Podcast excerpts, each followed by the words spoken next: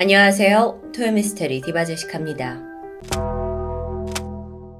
미국 필라델피아에 거주하는 그래피티 디자이너 크리스티앙은 평소 집 주변을 산책하는 것이 중요한 하루 일과 중 하나였습니다.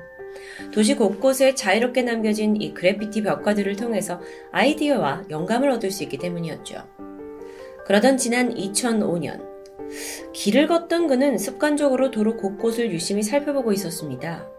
그런 그의 시선에 순간 생전 처음 보는 문양 하나가 포착됐죠. 바로 이 사진인데요.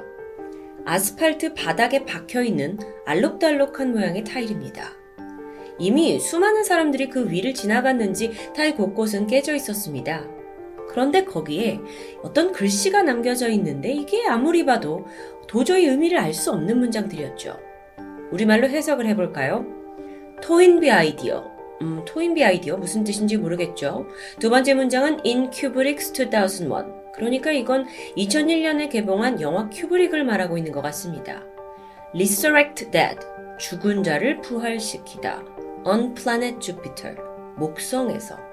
아니, 그, 글쎄요. 이건 뭐 약간 신개념 바이럴 마케팅이었을까요? 흥미를 느낀 크리스티안은 이걸 사진으로 찍어뒀고 곧이어 자신의 블로그에 공유합니다. 그리고 얼마 후 놀라운 댓글들이 달리기 시작했죠. 자기네 동네에서도 이 타일을 발견했다는 사람들이 속속 등장하는 겁니다.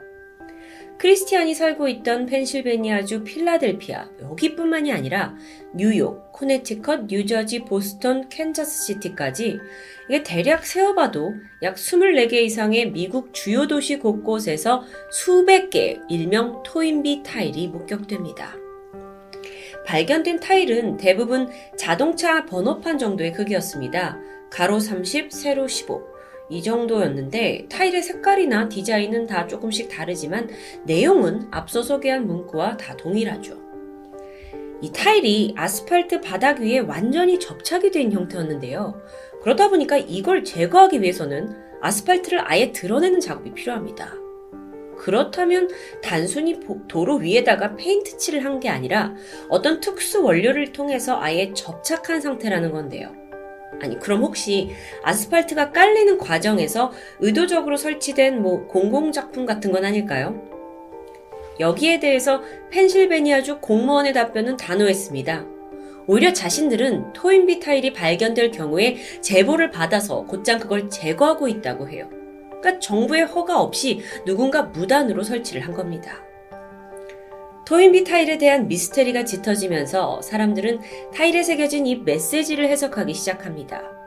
가장 먼저 토인비라는 단어에 주목을 했는데 그 결과 예상치 못한 인물이 떠올라요. 바로 영국의 저명한 역사가인 아놀드 조셉 토인비. 그는 문명의 역사에 대해 집중적으로 연구한 사람인데요. 어떤 이론을 이제 주장했느냐? 전 세계에 여러 문명이 탄생하고 흥했다가 쇠퇴하는 그 과정의 역사가 탄생한다 라고 주장한 인물이었죠. 그런데 토인비 박사는 타일이 발견되기도 훨씬 전인 1975년 이미 세상을 떠난 상태입니다. 그렇다면 두 번째 문장, 2001 큐브릭 영화, 이건 뭘 의미할까요? 일단은 1968년에 스탠리 큐브릭 감독의 영화 2001 스페이스 오디세이를 지칭한 듯합니다. 영화 제목 안에 2001이 들어가죠. 이 영화가 목성을 탐사하러 가는 우주 비행사들의 이야기를 다루고 있습니다. 그런데 여기서 주목할 점은 영화의 마지막 장면에 혼자 목성에 도달한 주인공이 침대에 누운 채로 점차 이제 다시 태아로 돌아가는 장면이 나옵니다. 어쩌면 이건 토인비 타일의 나머지 문장, 목성에서 죽은 자를 부활시킨다 라는 것과 좀 일맥상통하는 느낌이 드는데, 아니, 그런데 이게 역사학자 토인비 씨와는 무슨 관련이 있는 걸까요? 사실 인터넷상에는요, 토인비 타일에 심취해서 이걸 깊게 연구하는 커뮤니티가 생겼고요. 이들 주장에 따르면 역사학자 토인비는 생전에 인류가 앞으로 쭉 살아남기 위해서는 반드시 먼 미래를 만나야 한다. 즉, 새로운 문명을 찾아야 한다고 말한 적이 있습니다. 그럼 그게 바로 인류가 지구를 떠나서 목성을 식민지화하러 떠나는 그 영화 스페이스 오디세이와 맞닿아 있다라는 해석이죠. 어, 근데 잠깐만요. 여기서 갑자기 불현듯 생각나는 과거 토미 다룬 영상이 있습니다.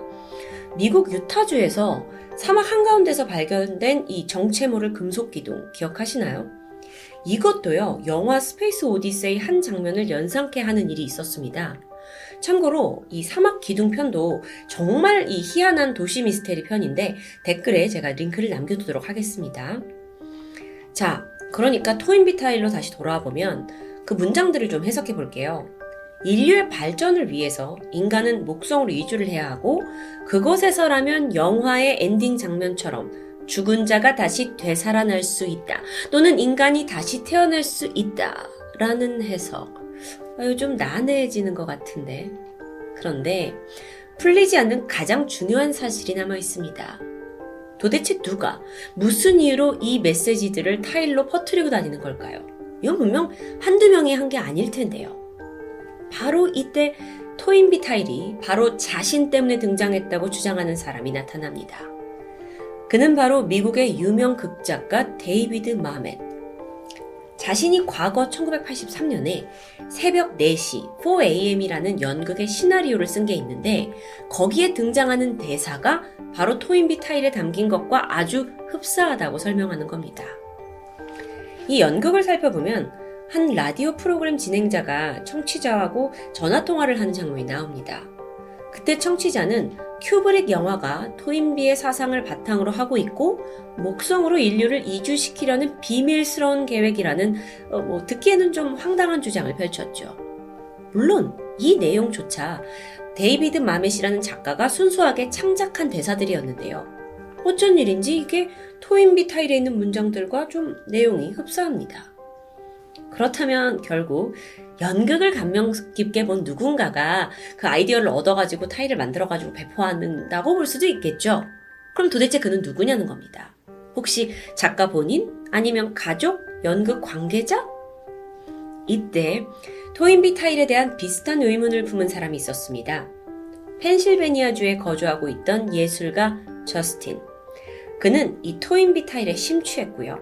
이 진실을 파헤치기 위해서 무려 10년 가까운 시간 동안 타일을 추적하는 인물 중 하나입니다. 그렇게 수년간 끈질기게 추적했어요. 그러다가 결국 가장 유력한 용의자 한 명을 출연했는데 이건 일단 한 신문사의 기자 제보 덕분이었죠. 그 기자에 따르면 데이비드 마멧의 시나리오가 발표된 게 1983년인데 그때 그가 근무하고 있던 신문사에 한 남자가 전화를 걸어옵니다. 아주 황당한 말을 했어요. 인간은 목성을 정복해야 하고 그곳으로 죽은 자들을 보내면 인류가 다시 살아날 수 있다. 상식적으로 쉽게 받아들이기 어렵죠. 그런데 이 남자의 정체가 누구였냐? 필라델피아에서 사회복지사로 일하고 있던 제임스 모라스코라는 사람입니다. 당시 신문사에서는 당연히 이 소리를 듣고 그 사람을 정신병자라고 치부했고 귀담아 들어주지 않았는데요. 하지만 이 모라스코는 꽤 굳건한 믿음이 있었던 것 같습니다. 목성 이주라는 원대한 계획을 실천하기 위해서 아예 단체를 설립해요. 그 이름이 Minority Association이었죠. 해석하자면 소수의 연합입니다. 그런데요, 아주 평범한 사회복지사였던 제임스 모라스코가 도대체 뭘 보고 들었기에 그것도 80년대 초반에 인류의 목성 이주를 주장했을까요? 어떤 암시를 받은 걸까요? 아니면 그냥 그 스페이스 오디세이 영화를 보고 생각난 망상 같은 걸까요? 혹은 뭐 비슷한 시기에 나온 마멧의 연극 때문인지는 알 수가 없습니다. 그래서 지난 2003년 토인비 타일을 추적하던 이 단체 사람들이 모라스코를 찾아갑니다. 그런데 집에서 그들을 맞이한 건 한 노부인이었죠. 뭐라고 하냐면 모라스코가 몇 달 전 88세의 나이로 사망했다는 소식입니다. 그 당시가 2003년이었어요. 참고로 토인비 타일이 미국에서 최초로 목격되기 시작한 건 1980년대 후반이었죠. 그 후로 꾸준히 등장했습니다. 근데 만약에 타일을 설치한 게 모라스코가 맞다면 그가 적어도 60대, 70대 나이에 미 전역을 혼자 돌아다니면서 타일을 아스팔트에 바꿔 다녔다는 이야기입니다.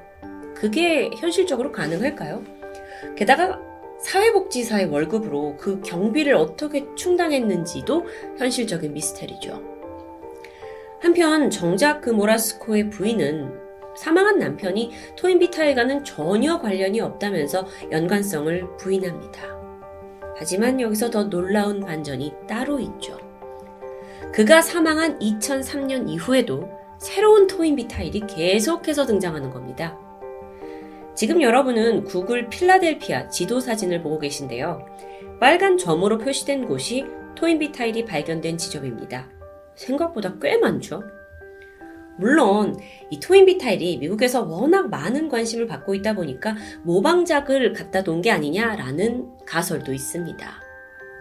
어쨌든 지금까지 미국에서 타일이 발견된 곳은 필라델피아를 비롯해서 뭐 뉴욕, 워싱턴, DC, 시카고, 보스턴 등이에요.